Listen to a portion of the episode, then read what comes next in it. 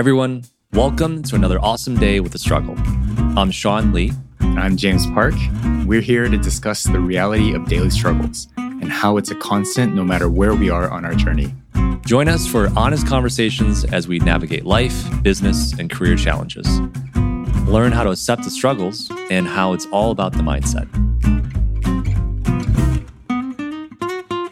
This week, we started off talking about some of my struggles, especially at work with people being out sick, and then also just having family visit for prolonged periods of time and looking for ways to just do the work and do inquiries so that we can be peaceful with ourselves around our family and not be so triggered, especially, I think, as Asian kids. yeah. And we dived a little bit into the word failure and why it actually has a very negative connotation, but probably should be a good thing and probably something that we should be looking forward to do in a way. Yeah. We hope you enjoy this episode. Welcome to the Startup Struggles podcast with me, Sean Lee. I'm James Park. And this is episode number 14. It is. Well, 14 weeks. That's it's pretty good. Three and a half months. That's pretty good. just for any listeners, we typically just riff and then at the end, we'll sum it up and then stitch it in the beginning so that you can get a taste of it before you dive in. but I guess this week I'll start, James.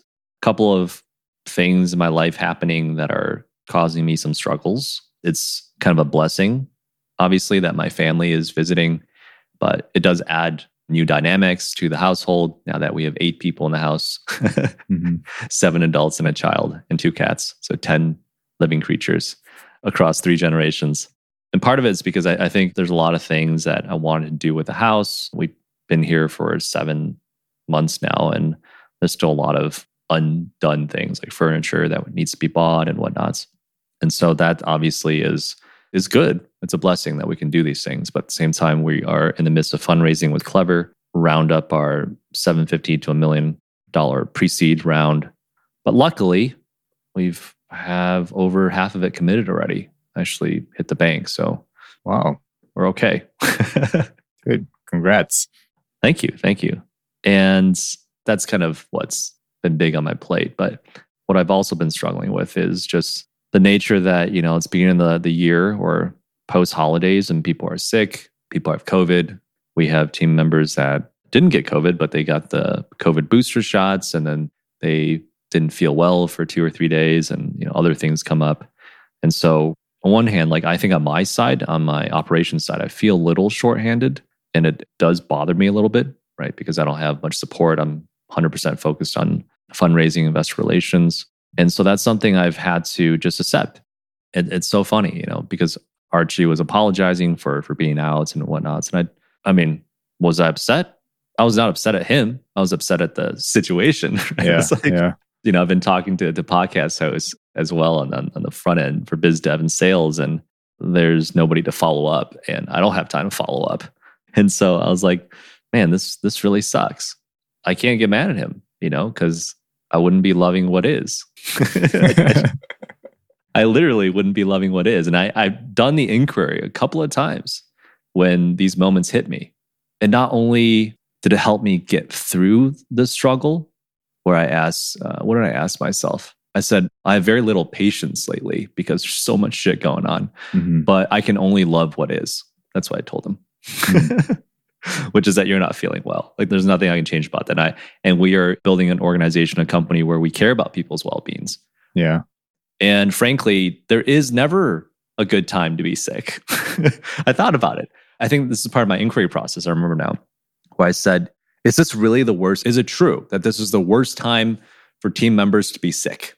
And I was like, no, it's not true because there is no good time in a startup's life. I was thinking back to the past six months, like when was there a better time for anybody to be sick or to be out? Right. And frankly, when people were out before, as it has happened, we got through it. Mm-hmm. That's just the reality is that people will be out, things will happen like this. And the next time, maybe we try to build some contingency around it. Yeah. Right. I mean, at the time, it probably felt like it's the end of the world. But thinking in hindsight, it was fine. Things just went on. Yeah. And so, you know, what I then encourage is just like, look, we can only love what is because that that's really the right mindset. Because then I, I was able to really get myself out of that negative spiral and say, hey, you know, stress and worry won't heal you any quicker. Right. Mm-hmm. Then I can start sending some positive messages like, hey, don't don't worry about it. Right. Yeah. And then we send him some food. we sent him some nice. chicken wings. He loves chicken wings. But this is just one of those examples where he was really apologetic and he felt really bad. And I just said, What did he say? He said, I appreciate you being understanding and patient. I said, Well, th- there's really no other way. According to loving what is, you know, me trying to believe or think any other thought would not bring me any peace. Yeah. And I, I love that question is can you think of a peaceful reason to continue thinking this thought or believing this thought, this idea? Yeah, that's what she said. Right. And I ask myself that question a lot lately. And if there isn't, then I'm just like, why hold on to it? Right. That's that me being, this is the last part. I said, me being upset won't change the reality. Right. It's not going to make you unsick. yeah. There's nothing he can actually do. It's not like he can get better miraculously. Yeah. Feeling guilty of being sick doesn't help either. Nope. You just don't relax. And if anything, you might just lengthen how sick you feel. Exactly. If I want to be selfish about it, I'm just like, dude, if you want to be selfish about it, be nice about it because then your team members will heal faster and get back to work. Mm-hmm. Mm-hmm. if you get upset at them and berate them or like make them feel guilty or feel bad and make them feel stressed out, it's just going to make it worse. Yeah. And then you're going to feel even worse. And then where does that lead both of you? Right? Nowhere. Nothing really gets done, anyways. But it does take a lot of inquiry. It took a lot of inquiry for me to get out of this because when I freak out or when I have panics about these types of situations, like, you know, why don't I hire someone else to make sure that there's backup, mm-hmm. right? But then is that really the solution? Because then I have to f- make sure I have 40 hours of work for that other person. Right. Yeah. Sure, it's a solution, a potential solution, but also creates new problems for me. And if both people go out at the same time, that still doesn't. what do I have? Like 100 people on the roster just to make sure somebody's around when, you know? All substitute teachers waiting.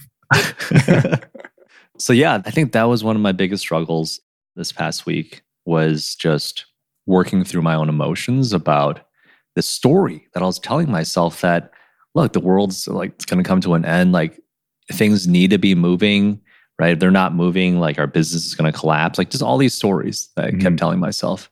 I think part of the reason, just being completely honest, that I tell myself these stories is also as a form of distraction from what I actually need to be doing. It's a form of procrastination, I, I think, for myself at least, because there's so many other big things that I need to get done. And I think I had some emotional fear. We talked about this before. Procrastination is fear, is driven by fear because you're yeah. You made a mountain out of a molehill. And so emotionally, you're just like, I, I can't handle this right now. Yeah. Right. And so I think the escape for me was just go try to find some other problems for me to blame versus blaming myself and holding myself accountable. And I think this is one of those examples that actually Katie Byron talks a lot about. And I, I see a lot with myself, with with Mink, and I we talked about this before, in that when she comes home after a long day and she's not in a good mood, mm-hmm and I'm bothered by it, I'm actually not bothered that she's in a bad mood. I'm actually bothered because I'm in a bad mood and yeah. she's not there to cheer me up. Yeah. Right. You know what I'm saying? Like, I'm already having a long, shitty day. And now I have to go cheer up. Like, I'm actually bothered by me. But we try to project our own shit onto other people and say, why aren't you like in a good mood and then telling stories like why do you carry work home right yeah like why do you carry that stuff it's like is it true that people are not supposed to carry stuff home is it true that people are able to just completely cut themselves off and be devoid of emotions of what happened throughout the day like no absolutely not and then this inquiry just really pulled me back inside myself it's like oh maybe i'm having a shitty day like yeah. i had a long day and i'm just trying to blame it on her versus saying like, hey, check yourself first. Right, right. Going back to the whole team member thing, it's like maybe I'm just I'm really bothered. Not maybe. I know I was really bothered by my own overwhelm. Mm-hmm. And again, just trying to blame it on other people and saying that's why I'm overwhelmed because you're not there. That's Right. why I'm overwhelmed. No, I'm overwhelmed because I'm overwhelmed. Right. but I don't want to own up to it. And so this is where inquiry has really helped me at least work through this so that I can at least function. Right. And for listeners who are wondering what is inquiry, we're going back to the book Loving What Is by Byron Katie. And she has a series of questions, four questions, and she calls it either doing the work or the inquiry mode. And my takeaway from hearing you, Sean, talking about this is almost the inquiry is a way for you to step out of your thoughts, to kind of view your thoughts from a outside point of view to help you understand and separate the feelings that you get while having these being overwhelmed or being angry or trying to procrastinate. You step away from that and can distinguish thought versus how you're feeling. And then these questions, Mm-hmm. which is, is it true? Can I absolutely know is it true? How do I react when I think about that thought? Who would I be without that thought? These help you kind of decipher and go through these, I guess, emotions and help you to separate yourself from it and realize that it's just a thought. Did I say that right? Absolutely. And I think to take that a level deeper too, kind of listening to you say it, it helped me realize that in the scenarios I just described, I think what makes us feel trapped is when we buy into these stories that we tell ourselves. But these stories are about other people, trying to put the blame or shift the blame onto other people, right? But the problem is you can't change other people. You can't change other people's situations. You know, Archie can't just instantly feel better, Mhm. right? If I keep buying that story, I feel helpless Yeah. versus saying like, "Hey, actually, Sean, it's you," or "Hey, you know, it's not Mink coming home in a bad mood; it's you being home with a bad mood." Mhm. You can change. Like changing ourselves is within our control. So then, I think this reframing helps put that control back in your hands. Like, "Hey, it's you," and not saying you have to change, but at least you have that sense of agency that you can do something about it. Right. It's this weird thing where all of a sudden it helps you accept the situation as it is now. Mm-hmm. And it gives you the ability to, to kind of move on and actually think about what you can do about it. And like, oh, all right, well, I am upset that someone is sick. Should I be angry? Yeah, I guess that's okay. What can I do about it? And you kind of go from there. You're like, well, if I just stay angry, what does that do for me? Nothing. Like, all right, if I'm not angry, what do I do? Oh, I just go do the next thing that I have to take care of. And it just helps you kind of move along and get past the thoughts and the emotions. Loving what is has been really helpful. I I can think back to when I was working at companies and when I get an email from a team member who said, I'm sick, I can't come into work today. And I'm like, oh my God, like, what am I going to do? It's just like the end of the world. Yeah. And just hearing you talk about someone being sick, I'm just like, I I can't even imagine what it'd be like during COVID. It would be so hard. But knowing this book now, I probably have reacted very differently and just, I'm like, okay, like they're sick. Things can wait. It's not the end of the world. Everything will be fine. what can we do about it, right? If we have the bandwidth pick up some of that slack, we will. If we don't, then we can't. yeah. That's just it. The other thing is is just I think I don't know if it's an Asian thing, I don't know if it's just universal thing with parents, but communication, right? Mhm. Communication is hard, especially I think for us considered I'm technically first gen, but I'm really second gen. You're 1.5. I wasn't born here, but might as well have been born here. Yeah. but there's just that language barrier of communicating with our parents. That's the other big struggle that uh, worked through this week was just understanding that, hey, like me being reactionary to what things that they say is really in large part based off of story that I tell myself. That like, hey, like my parents are trying to judge me, that my parents are trying to control me, or my parents are trying to dictate what I should or should not do. And then immediately brought me back to Byron Katie's first story. Like, Yeah. are parents not supposed to judge? Like, Yeah. Are humans not supposed to judge? yeah, right. Are parents not supposed to give their opinion and tell you what to do? Do you not try to tell other people what to do? Yeah. right. But it's like we tell ourselves a story that we have to listen. If we don't, we're being disrespectful. But that's a story I'm telling myself. Is that the scenario? Maybe, maybe not. But how do I work through that? So I'm, I'm still doing inquiry on that part. It's still work in progress. yeah. My parents are here too. They've been here for almost three weeks now, and they're here for another couple weeks. And yeah, Byron Katie's first story about how that guy he's on stage and he's like, "Oh, my parents judge me," and she's just like, "Welcome to Earth. Yeah. Yeah. Humans are supposed to judge." And I was like, "Oh." He's like, "Do you not judge your parents?" I'm like, "Oh." And it really makes you think and turn things around and, and be like, man, this is just common behavior. How do I expect Yeah. Someone else not to behave this way when they're humans? The closer we are to someone, when it's friends or family, the more pressure you put on them to be almost, again, like what you were saying earlier, like this projection of what you imagine them to be or what you're expecting them to be. And hmm the moment you're doing that, the moment you're telling a story and projecting it to a friend or a partner or your parents, sibling, that relationship is going to struggle because hmm that's not who they are. Right. And you're trying to make them be. Yeah. You're, you're fighting reality. Yeah. The reality is that they are human. Yeah. As she says, you know, you're trying to make a, a cat bark. Right. That's, that's just absurd. And the more we can accept reality, the more we'll be at peace with ourselves and the people around us, and the more they'll be at peace, I believe.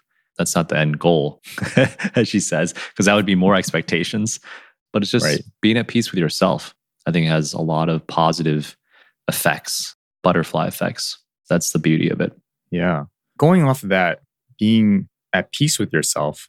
So I had a pretty good conversation with my brother this past week. I was kind of telling him my difficulty right now on why I'm struggling so much on going back to a corporate job. You know, I had this chance to go work at a company or work with family, and I'm very hesitant to do both. And I couldn't actually figure out why. And my brother was like, you know why? It's because it feels like you're settling.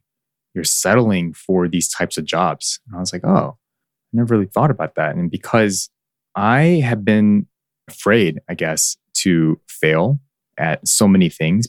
And this is something that I haven't been at peace at with myself is I'm actually extremely competitive and I hate losing.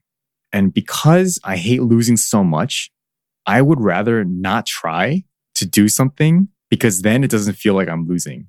Do you see that? Like, do you, I don't know if you do that or other people do that too. It's like, I do that. right? It's like you don't try something because you think that if you're not going to win at it, then you don't do it. And in that way, you're not losing. But I think what's interesting is that I want to believe that everybody has this aspect in them because there are definitely things that we choose not to do, right? Because of that idea, Right. that concept. But it's interesting that you've applied it to work, to career. Because for me personally, I've limited it.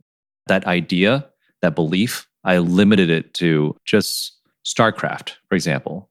Hmm. I want to play StarCraft so bad, but I'm not going to because I just know all those Koreans have like tens of thousands of hours under their belt of practice. Like, I'm not going to practice. So I'm just not going to play it, right?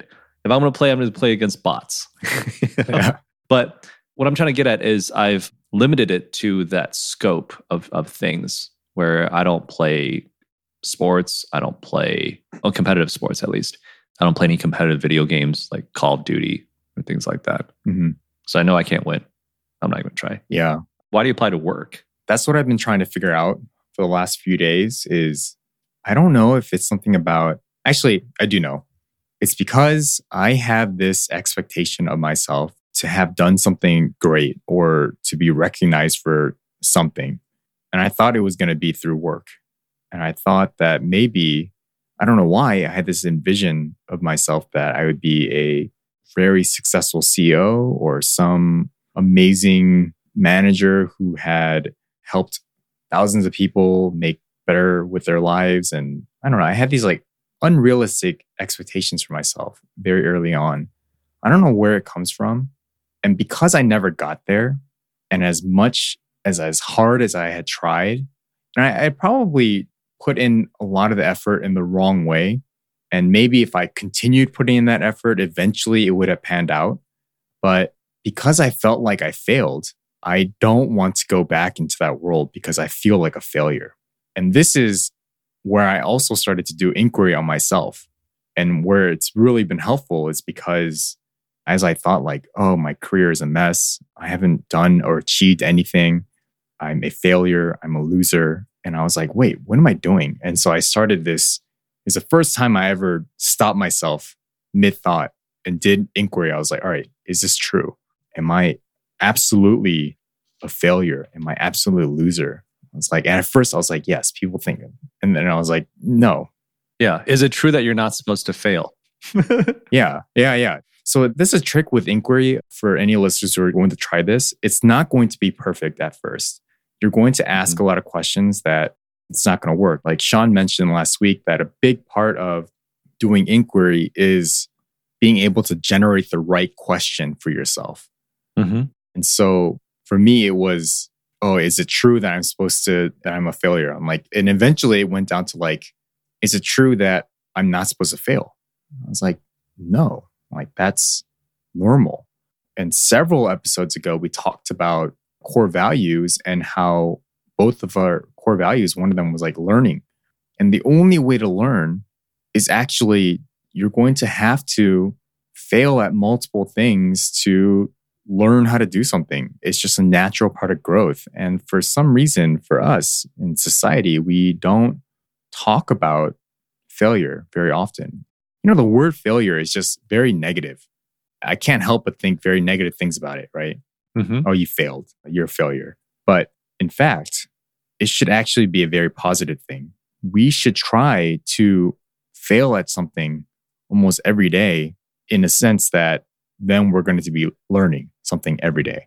I just had to look it up. According to Oxford Dictionary, the first definition is lack of success. it's just the second definition is the omission of expected or required action. That's all it is. The definition isn't end of the road, dead end. yeah. Or like utter destruction and collapse. it's just lack of success. That's it. Yeah. Or like non occurrence. Mm. The so apparently origin mid 17th century originally as failure in the sense of non occurrence. Yeah. So something literally that doesn't occur. no, no, no. Okay, you can think of it like that. How I thought of it was the omission of expected or non occurrence, right? I think about it. It just means what you expected to happen hasn't happened yet. That's it. Mm. Yeah. it's not actually an end. So I did this Accenture talk. I was invited to do like a speaker series talk last night for Accenture. And someone asked me in the Q&A section, like, oh, what do you do when you reach a dead end? And I just like lit up. I just laughed. I was like, that is such an interesting question. I don't hmm. I don't see anything as a dead end. I was like, well, okay, so one thing is I I asked for help, right? Then I cited this thing that I first heard from Tony Robbins and he said, you know, if you have two options, it means you have no options. You have to have at least three options, three choices to have optionality, right? And so I was like, well, if I reach a dead end, it just means I haven't fully explored my options, I think. Because typically dead end is just like there's nowhere to go forward. I can go back, right? That's like, mm-hmm. what if there are side paths that we just have to explore? So talking to other people helps and all this stuff. But what I'm trying to get at here, bringing back to the word failure, is I think that's like the same kind of mental obstruction is that we think failure is an endpoint versus the definition of failure is just you haven't gotten there yet. like yeah. you're still on the journey. Keep going. just keep going. Yeah just do the next thing. Yeah. Right? That's all it is. Yeah. You know what failure is? If we're driving, you made the wrong turn. Get back on the road. Yeah. Just make a U turn, go the other way. That's failure. That is literally the definition of failure. I love it. I never looked it up before. Lack of success. Omission of expected. Now, what did you find? It was non occurrence. Just hasn't happened yet. Whatever you expected to happen hasn't happened yet. That's it. Yeah. So just keep going. Just keep going. That's interesting. Yeah, it's such a weird thing to think that it's a lot of our thoughts, our predetermined thoughts, are just things that someone in our time had made up and it's just kind of stuck in our heads. Like failure is bad. Mm-hmm. Oh, maybe it's because when you first hear what for me, when I first heard fail, it's like through school, mm. right? You get a freaking F on your test. You're like, you fail. That's a fail. That's right. That is a first occurrence. Wow. It's like pass fail. I didn't get past this class. So everyone thinks that it's such a bad thing. And maybe that's where it kind of stems from. Mm. It's why we think it's such a negative thing. And everyone's like, oh, I don't want to fail. Mm. And this is the thing about school is that when you fail, there's this added connotation, this meaning that you get held back. Yeah. But that's not it. You just haven't passed yet. You just haven't gotten where you need to go. Yeah. A lot of it stems too from this idea of comparison. It's like, well, James passed it. I didn't get there. But then we start believing that we'll never catch up. We'll never get there. Right. Because James is ahead of me. right. But why are we comparing? Like, this is the other message I was giving last night was certain roadblocks that prevent you from personal growth is this constant comparison to other people. Like people have always said, like, the only competition is really yourself. Matthew McConaughey, I remember one of his like Oscar speeches that I loved was just saying like, oh, he's always competing with himself in the future. He says that in his book, uh, Green Light. Hmm. Have you listened to his book? I have not. It's an audiobook that he made. I loved it. I've already listened to it maybe three or four times. It's just good. It's very, I wanted to say the word motivational, but I don't think it's motivational. It's just a really good book to listen to to put me in lighter spirits. Yeah. Oh man. I forgot that he said this word. Life is a series of commas, not periods. There you go. That's awesome. I'm trying to find his quote where he talks about competing with themselves. I think someone was asking him, was like, Oh, so are you a hero? And he said, I was like, No, not even close. No, no, no. She said, Why? I said, Because my hero is me at 35. So you see every day, every week, every month, and every year of my life, my hero is always 10 years away. I'm never going to be my hero. I'm not going to attain that. I know I'm not. And that's just fine with me because that keeps me with somebody to keep on chasing. That's really interesting. Yeah. And I think this really circles back to a lot of things we've been talking about the past couple episodes that like we are supposed to be somewhere. Like, no, we are supposed to be exactly where we are. Because how do I know that? Because we're here, as Katie would say. You're right here. You're exactly where you're supposed to be. Yeah. So if anyone is really wondering, what the hell am I doing? Where am I going? I'm supposed to be here. I should have done this. I could have done that. I mean, those thoughts are all, they're all very real and it's okay to have them. Mm-hmm. And the next thing is just to do the next thing. Yeah. I feel like that's so anticlimactic, right? You feel like there's supposed to be this aha window of time or aha moment that's going to be all inspirational and give you purpose in life and make you want to get up every single day and do stuff. Yeah. But doesn't that always happen in hindsight, though, James? If you think, really think back, Does that actually happen? Yeah, it's probably hindsight. It's just the work that you put in every day that eventually yeah, something magical happens. You're like, oh, yes, I'm like more motivated to do more of this now. Yeah. If we want our lives to change, we think that we had to change something either about our past or do something different in the future. The only way to change something, the only way to get something different is by doing the different thing right now. And change happens in hindsight, right? Because no matter what we want to do, if we think that, like, oh, I should be doing this, I could be doing this, I should have done that, these are all things that we can do right now. You're absolutely right. Change happens in hindsight. I like that a lot because only if you take the next step, like right now, we're standing here, you take the next step, then you can be like, oh, I traveled 12 inches in this direction. It's the only way, right? I think the fallacy is like, at least in my head, is like, we believe we're supposed to get a sign or somebody's supposed to tell us, hey, where do you take the next step? It's like, no, you take the next step and then you reorient. Yeah, you just adjust as you go. That's how it works. It's weird though, even knowing that or talking about this, swallowing that pill is very difficult because it's almost like you have to you have to do it every day. You have to do the work every single day. And you said this last week. There are days where you won't do the work. There are days where you will do nothing. And instead of being guilty about it, just know that that's what you're supposed to do because you did it, because you're doing it. And I think that mentality has helped me a lot, maybe relax a little bit more. You know, I went golfing twice this past weekend with my parents, my brother. It was awesome. Mhm. I didn't do anything else. It was really great. the first day I felt super guilty because I was like, oh man, I didn't write, I didn't do anything like productive. But man, I worked on my swing, got to hang out with my parents, my brother, spent majority of the time outdoors in the sun. Yeah. What a good day. And I remember thinking this this morning that for the first time in a long time, I was like, I feel kind of relaxed. Hmm. I feel recharged. That's good. And remember, I, I was telling you a couple weeks ago, dude, I don't ac- actually ever feel recharged. I don't know how to recharge. Mm-hmm. But somehow over this weekend, I didn't do any of the particular things that I think I should do when trying to recharge. In fact, I think golfing is somewhat stressful for me because it's so freaking hard and I'm so bad. Yeah. but at the end of the day, I was like, oh, I feel pretty good. Yeah. I think when those situations come up, because you were talking about you don't like to fail, right? Is to ask yourself, like, am I supposed to be good? Is it true that I'm supposed to be good? like, yeah, yeah, yeah. That's the right question. because it's like, have you been practicing every single day? Like Collin Morikawa, like one of the youngest golfers. He came out of Berkeley. Oh, should I be as good as him? Yeah. 24 years old. He's been playing golf his entire life. Yeah. That's what he does day in, day out. He's played more golf now than I've been alive. Yeah. Pretty much. Well, that's not true, but kind of. it's like, yeah, I don't expect myself to swim as good as Michael Phelps. Yeah. Guy's literally a fish. Yeah. Can you swim better than a fish? No. so, anyway, Week 14 was a pretty good conversation. And this is us now signing out. My name is James Park. and I'm Sean Lee, and thank you for tuning in this week. See you all.